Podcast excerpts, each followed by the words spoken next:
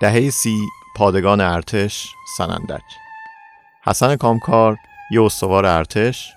هر روز تو مسیری که از دفتر به سمت آشپزخونه می‌رفته صدای ویولون دو تا افسر رو میشنیده که تو اتاق داشتن یه قطعه از علی نقی وزیری رو تمرین می‌کردن که جلوی یکی از مقامهای بلندپایه ارتش که قرار بوده به سنندج بیاد اجرا کنن.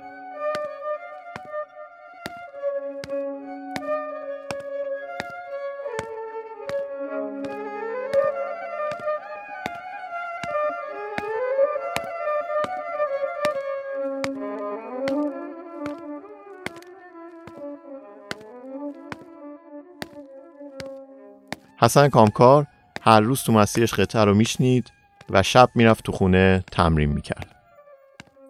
روز قبل از اجرا یکی از افسرها میگه که نمی‌تونه اجرا کنه. حسن کامکار که قطعه رو کاملا تمرین کرده بوده داوطلب میشه که اون اجرا کنه و بالاخره بعد از اینکه می‌فهمن که قطعه رو کاملا بلده برای دو شب لباس افسری تنش می‌کنن که بره تو مراسم اجرا کنه.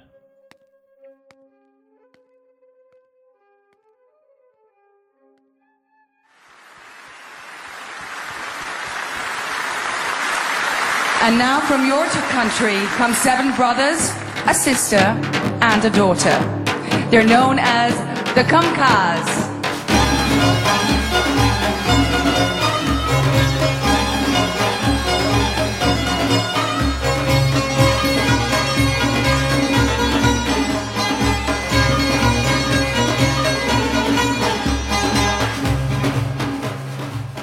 سلام به قسمت بیستم پادکست کرون خوش اومدید.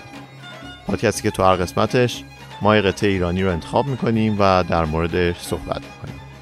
من بردیا دوستی هستم میزبان شما در پادکست کرون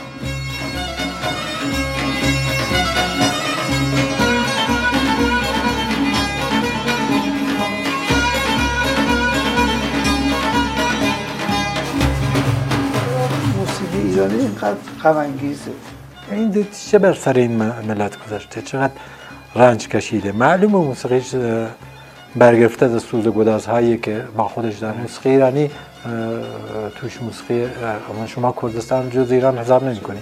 همین مشکل اینه که موسیقی رسمی ایران و موسیقی همون ردیف و ردیفه رو می‌دونه که به قول خودتون پر چیز غم و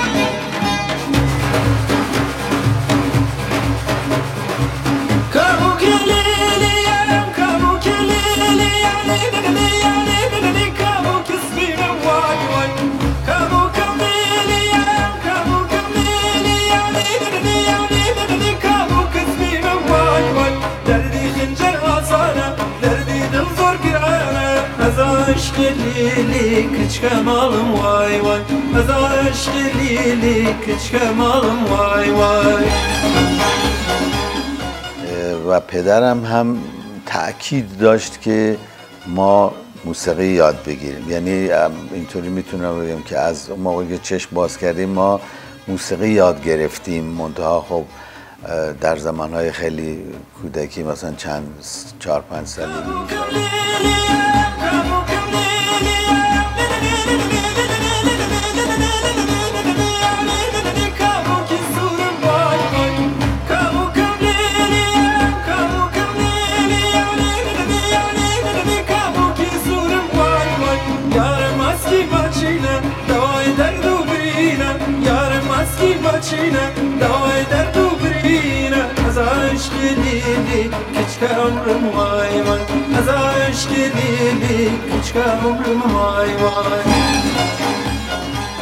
قطعه که برای این قسمت انتخاب کردیم قطعه کابوکی از گروه کامکار هاست. البته صحبت بیشتر از این یه قطعه است. صحبت های زیادی در مورد خود گروه کامکارها داریم.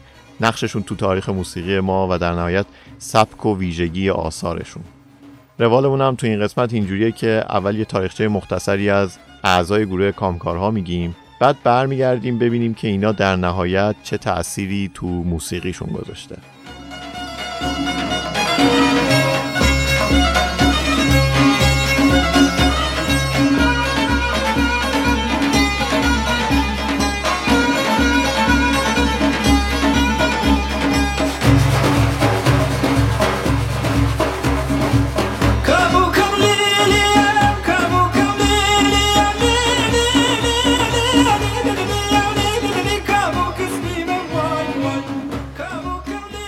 داستان گروه کامکارها از دهه سی و با حسن کامکار شروع میشه. حسن کامکار یه استوار ارتش بود تو سنندج و با اینکه درجه استواری داره رهبر موزیک نظامه. از جوانی که ساز زدن یه نوازنده دورگرد رو می‌بینه عاشق نوازندگی میشه. این نوازنده دورگردم یه حال عجیبیه تو داستان حسن کامکار. یکم آدم و یاد علی آبدینی فیلم هامون میندازه.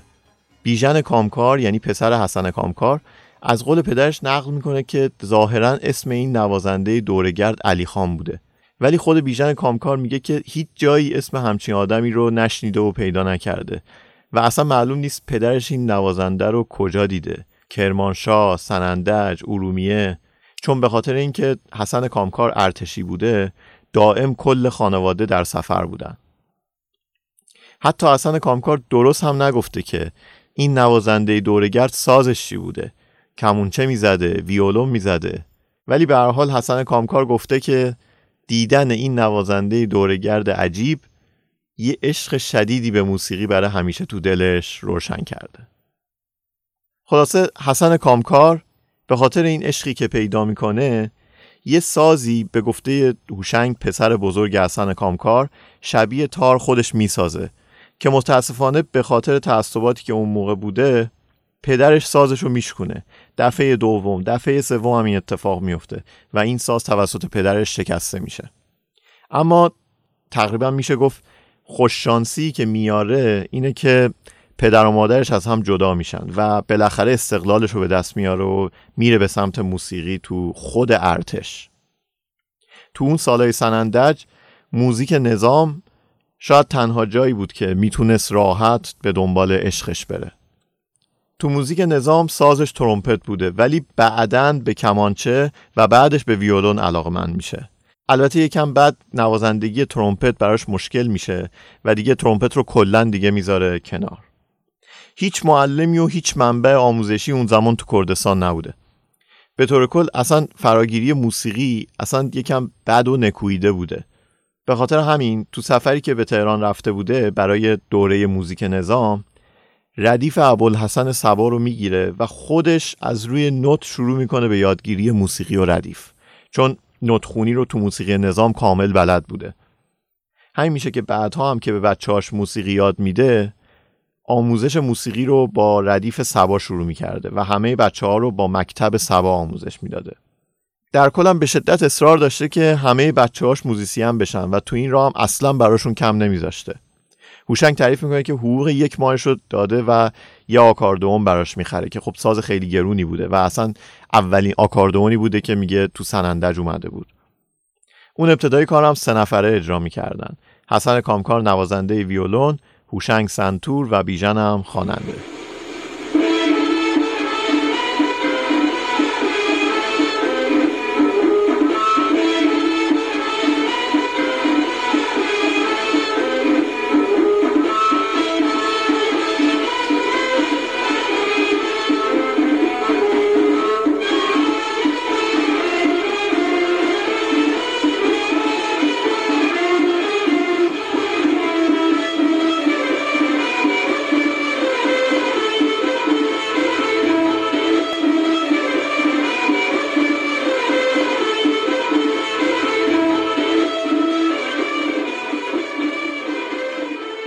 گفتیم که خانواده کامکار به دلیل شغل حسن کامکار که ارتشی بوده زیاد جابجا می شدن.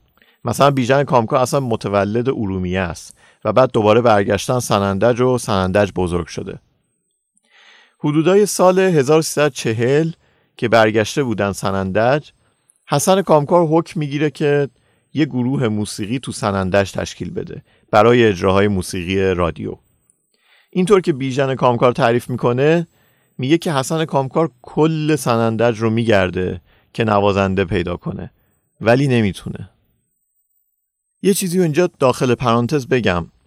همه ما الان خیلی خوب می‌دونیم که کردستان یکی از قطبهای موسیقی ماست و موسیقی اون ناحیه هم بسیار بسیار ریشهدار و قدیمیه. پس این جریان تعصبات اون زمان نسبت به ساز زدن و ساز شکستن و نوازندگی نیاوردن و اینا چی بوده اون موقع؟ این سوال رو من سعی می‌کنم یکم جلوتر که دارم در مورد ویژگی موسیقی کردستان صحبت می‌کنم یه جوابی براش پیدا کنم خلاصه که این اتفاق باعث میشه که حسن کامکار بیاد سراغ خانواده خودش و پنج سال بعد سال 1345 گروه رو با بچه های خودش تشکیل بده. خودش حسن کامکار به عنوان سرپرست و نوازنده ویولون و بچه‌هاش به ترتیب هوشنگ نوازنده ویولون و آکاردئون، بیژن خواننده و نوازنده تار، پشنگ نوازنده سنتور، قشنگ دخترش به عنوان خواننده و نوازنده ویولون و ارژنگ نوازنده تنبک. البته بعدها این سازها خیلی عوض شد ولی نقشا در شروع کار این شکلی بود. هنوز اینجا ارسلان، اردشی و اردوان اضافه نشده بودن. تو همین سال 1345 که گروه کامکارها تو اردوی رامسر بین تمام دانش آموزان کل کشور مقام اول رو به دست میارن که انگیزه میشه براشون برای ادامه فعالیت.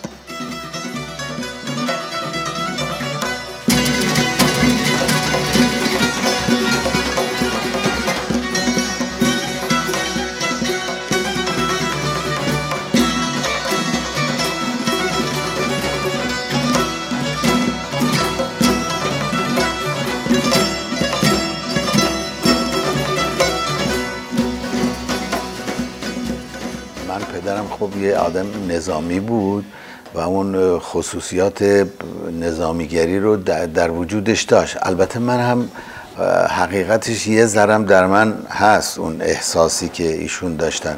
از نظر جدی بودن آن در منم خیلی دیکتاتور بود تو نیست خودش نظامی بود. خیلی دیکتاتور بود. اصلا ما رو با کتک سادیادمون میدن مرتب. خب من یادم مثلا اردشیر برادرم ما تنبیه های خیلی بدنی می‌کرد پدرم. یعنی ساز اگر خوب نمی‌زد یا کار نمی‌کرد مینداخت توی اتاق می‌گفت تا این درس تو یاد نگرفتی نه بیرون. این یعنی به این شکل. خیلی هفته از نتونه بگم به اون بچه بیاد بزنه اردشیر هفت ساله. هفت یا هشت ساله بود خدا شاید اردشیر برادرم که کمانچه می‌زنه اردشیر بیان برادر زدن. اردشیر اومد نتونست بزنه. یه پوپیت بهش داد با همون ردیف سبا و یه ویرون انداخت تو توالت. اون توالت قدیمی نه الان که اینقدر تمیزه بره. انداخت تو توالت گفت تاینی یاد نگرفتی نمیده درش قفل کرد. هرچی اومد آقای کم کم مریض میشه. او بزن مریض بشه ولی اینو یاد بگیر. انداخت تو توالت. با همون. تو یاد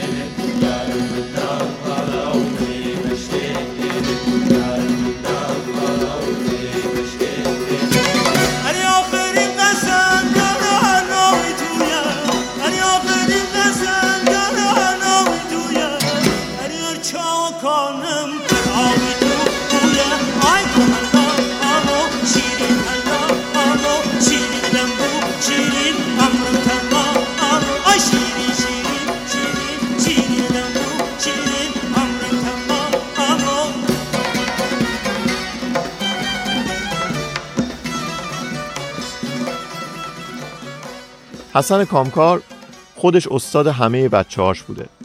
کاملا هم برای خودش متد داشته. اول با تنبک و به طور کلی سازهای ریتمیک شروع می‌کرده که ریتم رو خیلی خوب متوجه بشن.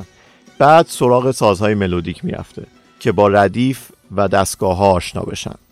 همونطور هم که تو صحبت های بیژن و هوشنگ کامکار شنیدین حسن کامکار به واسطه ارتشی بودنش یه روحیه نظامی و دیکتاتوری هم داشته و همه بچه ها رو مجبور می‌کرده که درست ساز بزنن. دقیقا هم با همون شکلی که خودش یاد گرفته بوده با کتاب های ردیف ابوالحسن سبا. همین سختگیری ها و تمرین های بسیار زیادی که حسن کامکار به بچه هاش می‌داده باعث شده که کامکارها الان خیلی خوب و دقیق ساز بزنن. تا این اندازه که بعدها تو تاثیرگذارترین گروه های موسیقی سنتی این 50 سال اخیر مثل گروه عارف، شیدا، کنسرت های جشن هنر، کنسرت های چاوش تو همه اینا کامکارها نه تنها یه پای ثابت هستن بلکه جزو نوازنده های خوب گروه هم هستن. خلاصه که گروه خانوادگی حسن کامکار کارش رو تو رادیو سنندج با اجرای قطعات فولکلور کردی و همچنین قطعات ساخته حسن کامکار شروع می‌کنه. از ابتدای دهه پنجاه کم کم بچه ها دیگه شروع کردن اومدن تهران دانشکده هنرهای زیبای دانشگاه تهران برای اینکه موسیقی رو به طور آکادمیک یاد بگیرن. اول هوشنگ اومد بعد پشنگ اومد دنبالش بیژن بعد ارژنگ میاد نقاشی دانشکده هنرهای زیبای دانشگاه تهران. قشنگ همسر محمد رضا لطفی میشه و میاد تهران و فقط ارسلان و اردشیر و اردوان میمونن تو سندج و به کار آموزش موسیقی مشغول میشن. کاری که پدرشون هم سالها تو سندج انجام می‌داد و شاگردهای زیادی هم داشت. اینجا فصل جدیدی برای کامکارها شروع میشه. اینجا دیگه تقریبا از زیر سایه پدرشون در اومدن و شروع کردن هر کدوم جدا جدا تو تهران و سنندج توانایی نوازندگیشون رو به بقیه اثبات کنن. تو همین دور است که اول حدود سال 52 53 گروه شیدا به سرپرستی محمد رضا لطفی تشکیل میشه و یکی دو سال بعدم که علیزاده و مشکاتیان که از مرکز حفظ و موسیقی بیرون میان گروه عارف هم به سرپرستی پرویز مشکاتیان تشکیل میشه. کسایی که تاریخ موسیقی ایران رو دنبال کردن می‌دونن که از اینجا بعد یک کم همه چیز با یه شور و حرارت عجیب غریبی جلو میره و موسیقی دستگاهی ایران تو اون دوران با یه شتاب زیادی پیشرفت می‌کنه و اوج می‌گیره. بیژن، ارژنگ و پشنگ به محمد رضا لطفی که دامادشون بوده برای راه اندازی گروه شیدا کمک می‌کنن. تو این دوره با هم کنسرت سگاه جشنواره توس رو اجرا می‌کنن آلبوم جان جان. و تو جشن هنر شیراز اجرای دستگاه نوا رو دارن آلبوم چهره به چهره. اردشیرم از اون طرف به گروه عارف پیوسته. هوشنگ رو هم بگم که اینجا اسمش نیست به خاطر اینه که برای ادامه تحصیل بورسیه می‌گیره و اول به روم ایتالیا و بعد به دانشگاه سان فرانسیسکو استیت تو ایالت کالیفرنیا میره.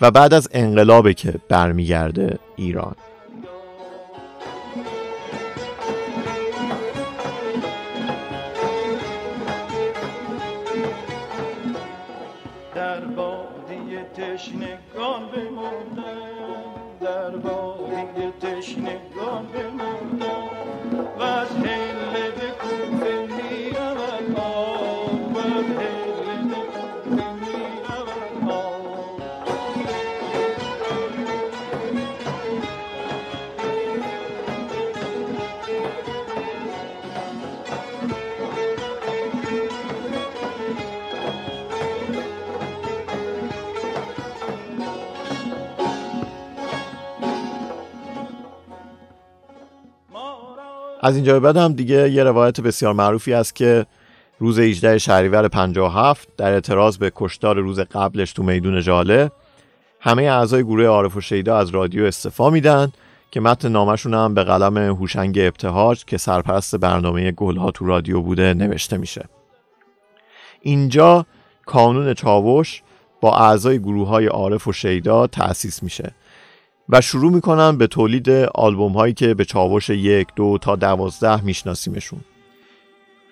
چاوش که تأسیس میشه حسن کامکار به همراه بقیه اعضای خانواده که هنوز سندج بودن خونه سندجشون رو میفروشه و میاد تهران یه خونه کوچیک تو سرای جمهوری می‌خره و بقیه پولش رو هم دک ضبط نوار می‌خره و شروع می‌کنه توی یه اتاق تو کانون چاوش.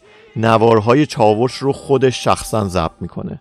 ضبط می‌کرده برچسب می‌زده کارتون می‌کرده و بالاخره میفرستاده خیابون انقلاب جلوی دانشگاه که بفروشن. صدای بیژن کامکار در قطعه حصار ساخته حسین علیزاده در چاوش سه.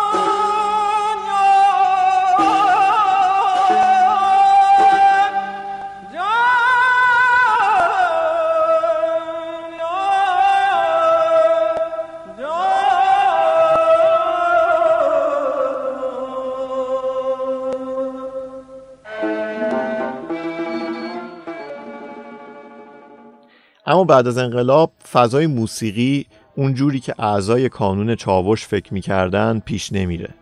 و بعد از مدتی به خاطر محدودیت هایی که براشون به وجود میاد چه تو زمینه اجرای کنسرت چه تو انتشار آلبوم و حتی آموزش موسیقی هر کدوم به نوعی دچار سرخوردگی میشن و جدا میشن و کم کم کانون چاوش منحل میشه. حسین علیزاده برای ادامه تحصیل میره آلمان محمد رضا لطفی هم از قشنگ کامکار جدا میشه و اول به ایتالیا و بعد به آمریکا میره.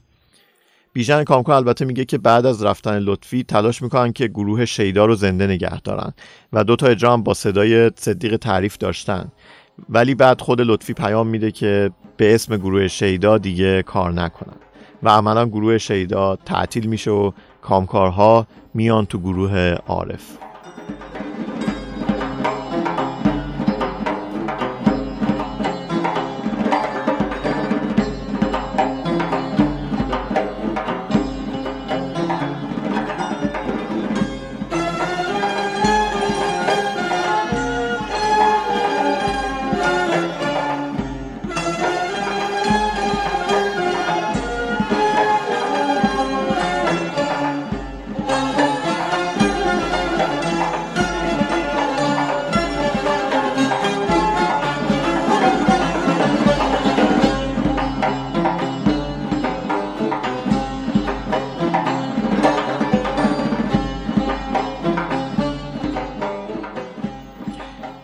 اواخر دهه 60 گروه عارف هم یکم دچار افت میشه و بیژن کامکار تعریف می‌کنه که با بچه های دیگه پیش پدرشون بودن و داشتن از ناراحتیشون می‌گفتن که چیکار کنیم؟ شیدا که این شکلی و چاوش هم به اون شکل و چیکار کنیم؟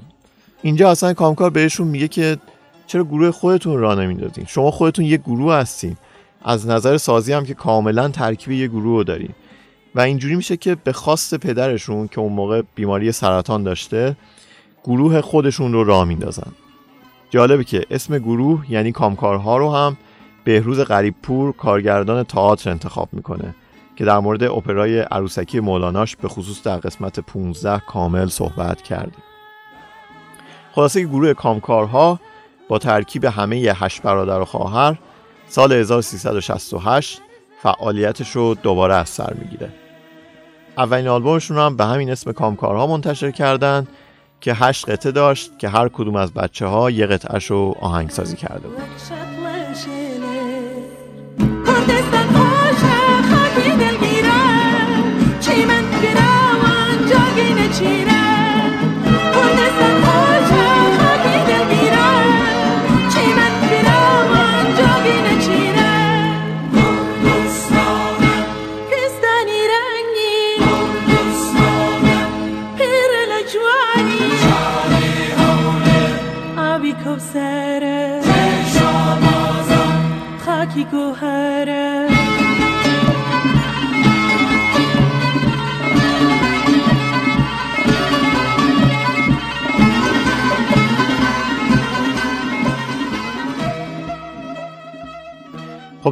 بریم و یکم در مورد موسیقی کامکارها صحبت کنیم.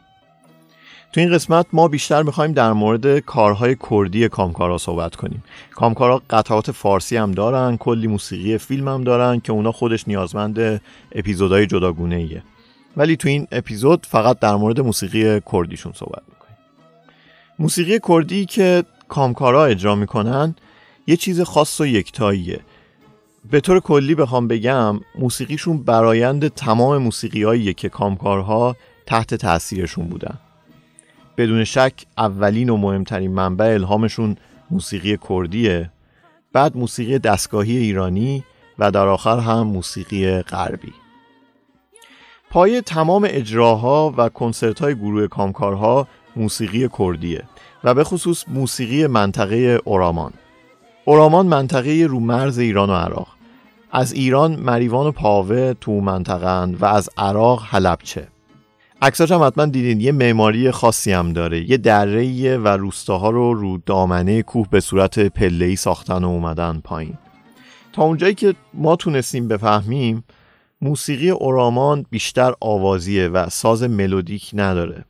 این اون نکته که اولای اپیزود بهش اشاره کردم. این حکایت هایی که از کامکارا میشنیدم در مورد شعن پایین نوازندگی تو اجتماع اون روز سنندج حتی اذیت و آزار مردم وقتی تو خیابون با ساز راه می‌رفتی اینا یکم برای من عجیب بود. چون می‌دونیم که کردا اصلا با موسیقی زندگی می‌کنن. حتی تو تهران هم من برام پیش اومده که از کنار یه کردی رد می‌شدم میشنیدم که برای خودش داره آواز می‌خونه و رد میشه.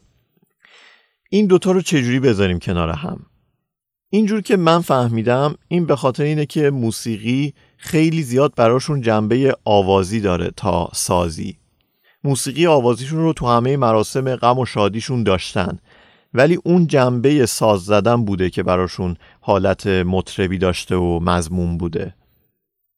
برگردیم به بحث خودمون. داشتیم می‌گفتیم که موسیقی اورامان یکی از منابع الهام کامکارا به حساب میاد. خود بیژن کامکار میگه که اون منطقه پر از ریتمه و به شدت از اون ریتما تو کاراش استفاده می‌کنه.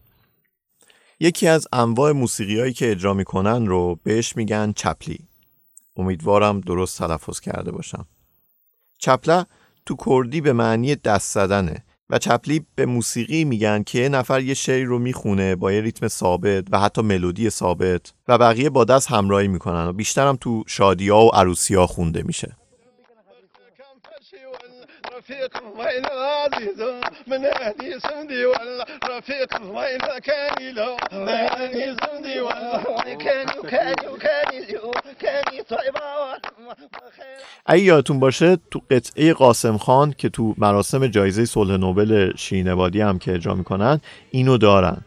جایی که اردشیر داره تکنوازی کمانچه میره بقیه گروه سازا رو می‌ذارن کنار و شروع می‌کنن به دست زدن.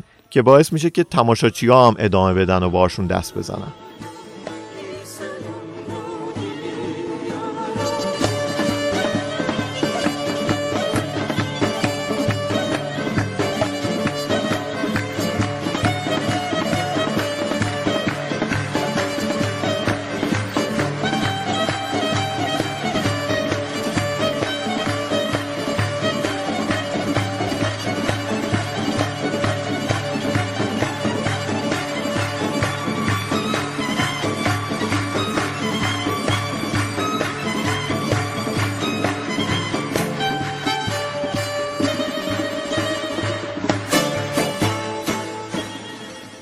یه خاصیت موسیقی اورامان و به طور کلی موسیقی کردی اینه که بسیار زیاد با طبیعت در ارتباطه. بسیاری از شعراشون در وصف طبیعته. حتی من اصلا ریتماشون رو که میشنوم صدای طبیعت رو میشنوم. مثلا همین شروع بوتورای رو گوش کنید. برای من کاملا مثل اینه که یکی با اسب داره نزدیک میشه.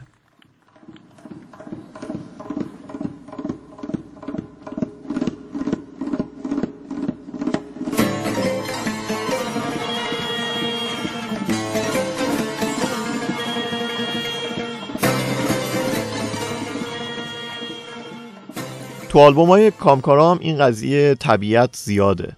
حالا بغیر از آلبوم اورامانشون آلبوم بهاران آبیدر است که هوشنگ کامکار آهنگسازی کرده و نصفش رو بیژن کامکار خونده و نصفش رو شهرام ناظری. آبیدر هم یه کوهی تو سنندج. فکر کنم بلندترین کوه سنندج باشه. مثلا تصنیف فقان بربت از همین آلبوم رو گوش کنید که خیلی شبیه آواز خوندن پرنده ها تو بهاره.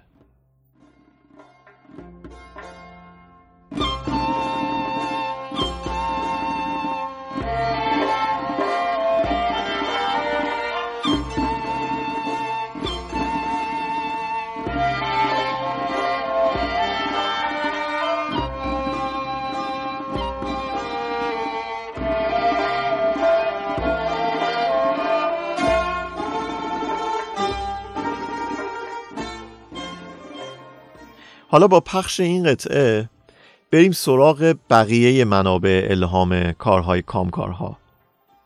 یه فرق مهمی که موسیقی کامکارها نسبت به اون موسیقی اصیل کردی داره اینی که موسیقیشون خیلی قاطی شده با موسیقی دستگاهی ایرانی و نسبت به موسیقی کردهای دیگه خیلی صدای ایرانی میده که این البته خیلی طبیعیه. شما ببینید موسیقی کردای ترکیه خیلی صدای ترکی میده. موسیقی کردای عراق و سوریه شکل موسیقی عربیه. دلیلش هم خیلی واضحه. به غیر از سازبندی که تو گروه کامکارها سازها کاملا سازهای موسیقی دستگاهی ایرانیه. سنتور، کمانچه، تار، بربت به غیر از اینا دیگه الان با مقدمه ای که اول اپیزود گفتیم دلیل این قضیه محسوس هم شده. همونطور که توضیح دادیم همه گروه کامکارها با ردیف ابوالحسن سوا ساز زدن رو شروع کردن. بعدش هم که به حال دانشکده موسیقی هنرهای زیبا و سالها نوازندگی تو گروه هایی که ردیف پایه اصلیشون بوده دیگه باعث شده که هر کدومشون بهترین نوازنده های موسیقی دستگاهی ایرانی بشن. خب طبیعیه که موسیقی که می‌سازن هم تحت تاثیر موسیقی دستگاهی قرار بگیره. و همون قدری که صدای موسیقی مقامی میده صدای موسیقی دستگاهی هم بده.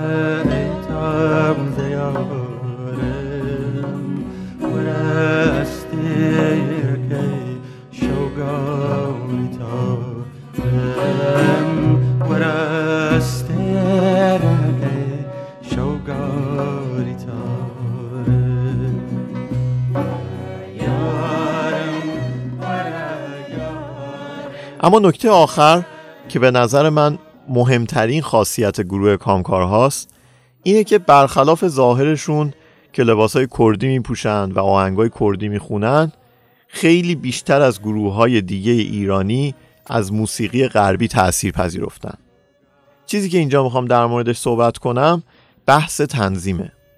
تنظیم مقوله که نه تو موسیقی کردی داریم نه تو موسیقی دستگاهی ایرانی. ولی تو گروه کامکارها داریمش. مثلا همون قاسم خانی که قبلتر صحبتش رو کردیم اصلش به این شکله.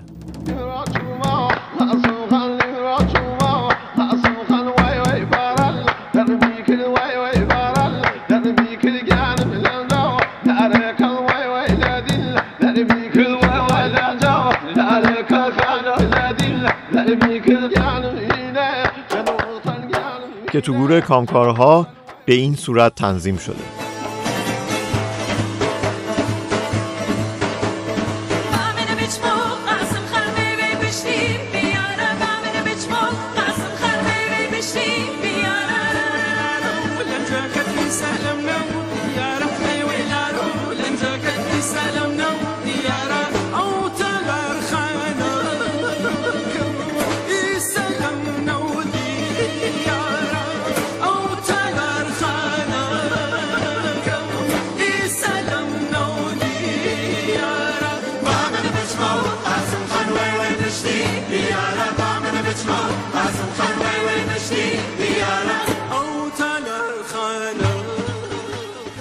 حالا این تاثیر از موسیقی غرب از کجا نشأت گرفته؟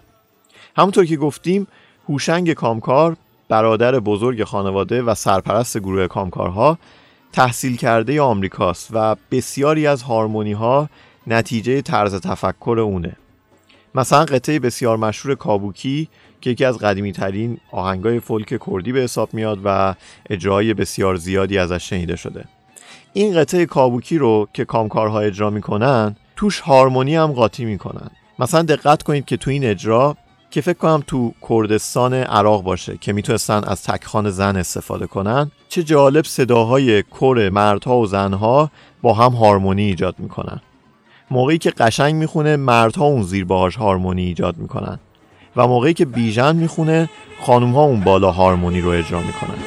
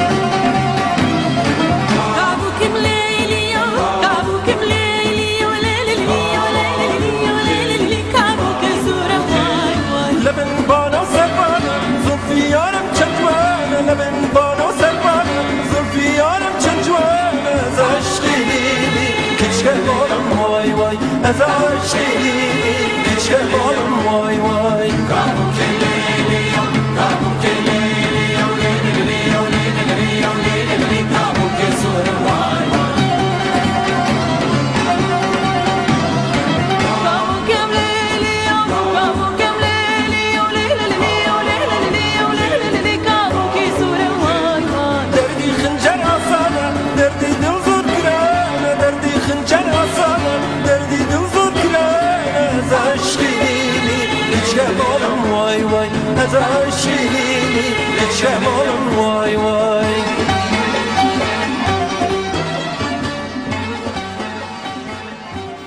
اما بغیر از این مسئله به نظرم یه مسئله بنیادی تری هم تو چند صدایی کامکارها هست. اونم اینه که کامکارها کارشون رو از روز اول با گروه شروع کردن و موسیقی براشون موسیقی گروه نوازی بوده. برعکس بقیه بزرگان موسیقی ایرانی که ساز زدن رو تقریبا همشون از خلوتشون شروع کردن و بعدها کار گروهی رو هم انجام دادن. این قضیه باعث شده که اینها پیوسته به فکر اضافه کردن یه رنگ جدید تو گروهشون باشن. یعنی از بس نوازنده داشتن میگشتن دنبال ساز جدید که یه رنگ جدیدی به موسیقی گروهیشون اضافه کنن. یکی از بارزترین کاراشون هم معرفی دف تو موسیقی ایرانه. بیژن کامکار تعریف می‌کنه که پیشنهاد اضافه کردن دف رو به محمد رضا لطفی میده و لطفی رو می‌بره تو یه خانقاه تو کردستان و دف نوازی رو بهش نشون میده. و دف به گروه شیدا اضافه میشه و تو جشن هنر شیراز تو چهره به چهره برای اولین بار استفاده میشه. بیژن کامکار میگه که صدا بردارا هم اون زمان اصلا بلد نبودن صدای دف رو بگیرن. چون صداش خیلی بلنده و بقیه سازها رو هم محو می‌کرده. چهره به چهره هم گوش بدید می‌بینید که بیژن کامکار چقدر داره آروم این دف رو می‌زنه.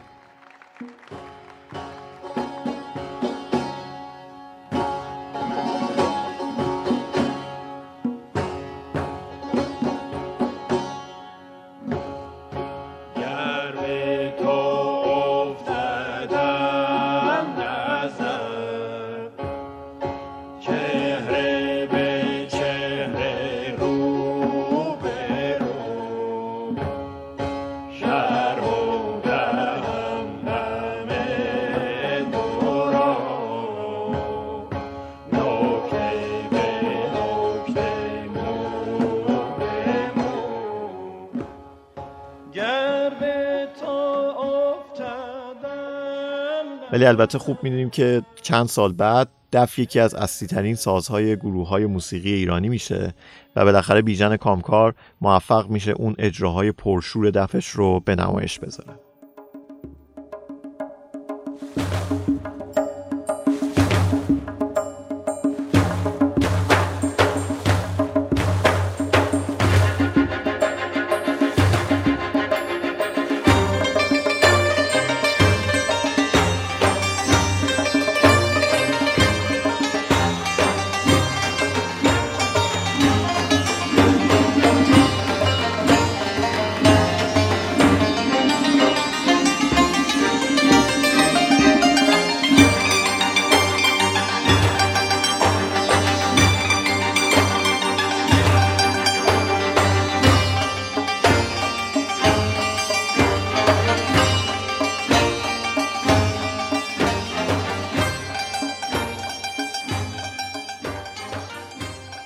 مثلا ساز رباب هم تو گروه های موسیقی دستگاهی ایرانی توسط بیژن کامکار تو گروه شیدا نواخته شد.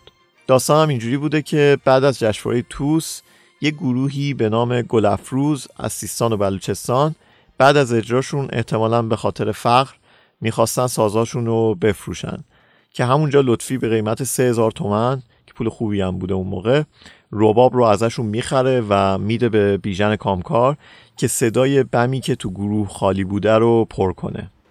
یه قسمت از آلبوم دف و رباب به نوازندگی دف و رباب بیژن کامکار بشنوید تا برگردیم و کم کم دیگه این اپیزود رو ببندیم.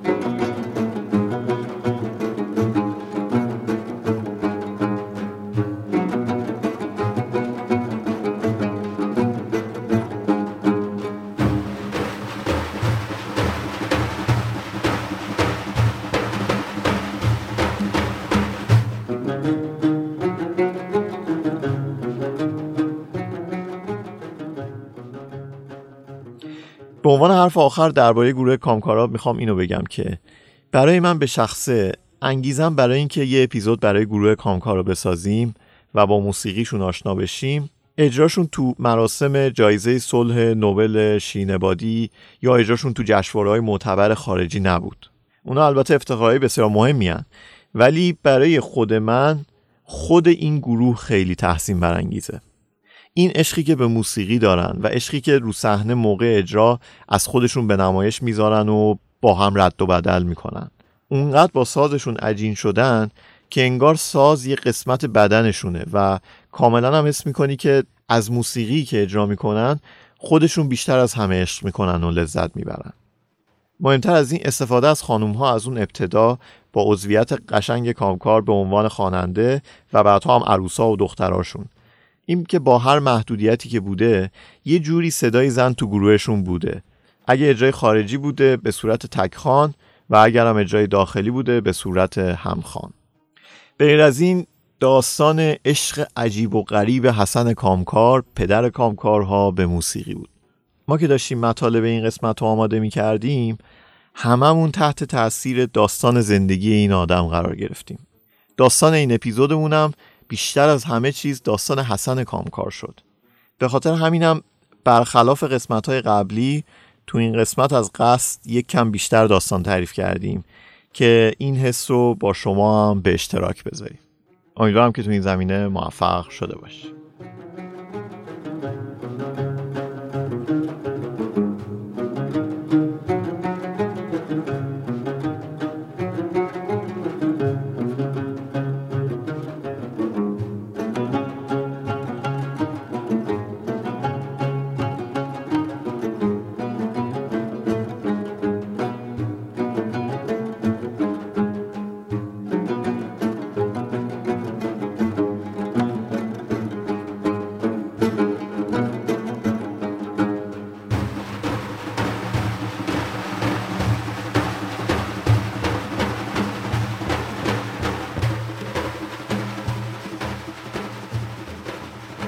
مرسی از اینکه با یکی دیگه از اپیزودهای پادکست کرون با ما همراه بودید.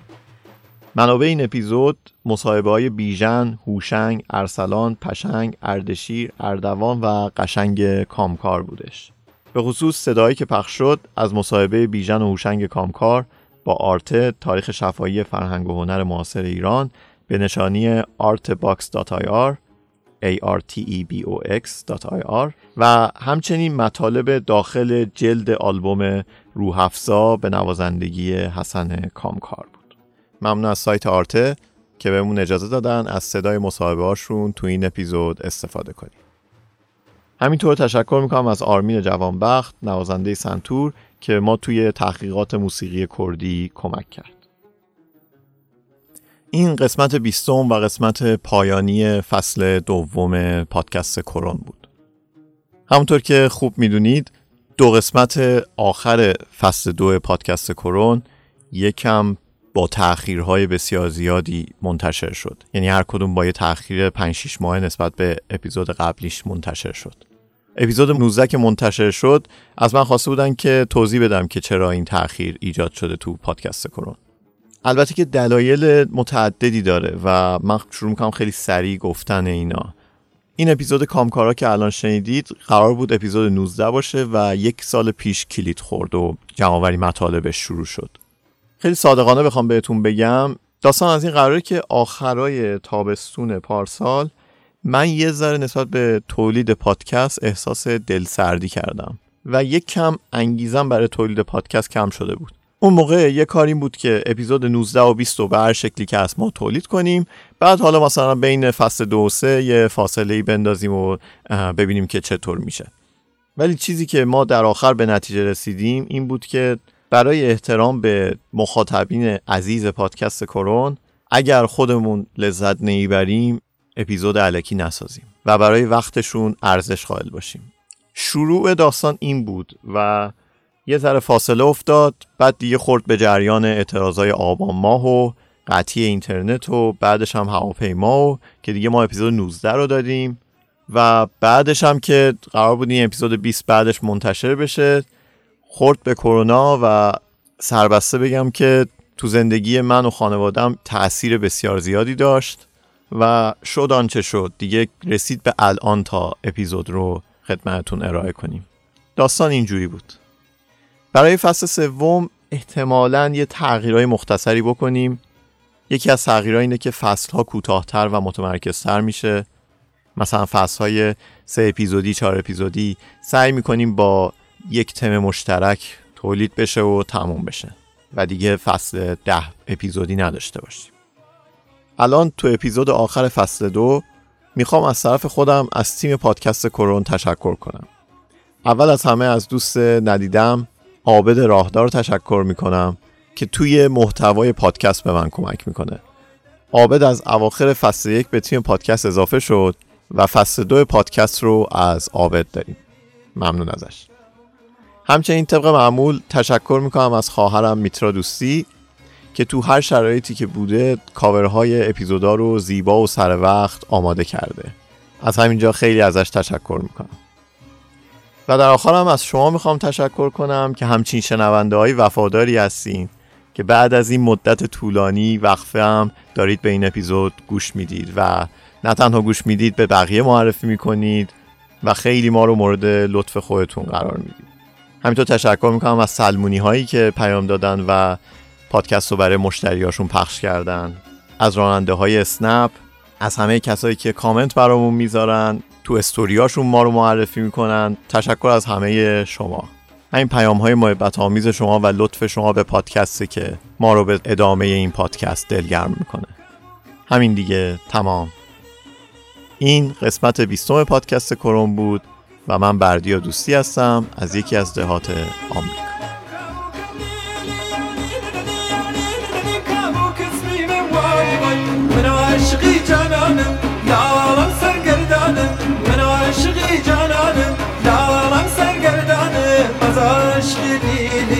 Lilik Hiç kemalım vay vay. Az aşk lilik Hiç kemalım vay شما کلید چی موافقه خودمونو اولین کلید ما همون عشق و علاقه و شده ببین اه، شاخصا تو خانواده کامکارا موسیقی تبدیل به مثل یه اعتقاد و باور شده دیگه چون پدر بوده و هفت برادر و یه خال به این کار اعتقاد پیدا کردیم و در درجه اول عشق و علاقه در درجه دوم وظیفه در... که در قبال مردم این داریم درمان روح برای اطراگین کردن همونطوری که گفتم برای اطراگین کردن جهان داریم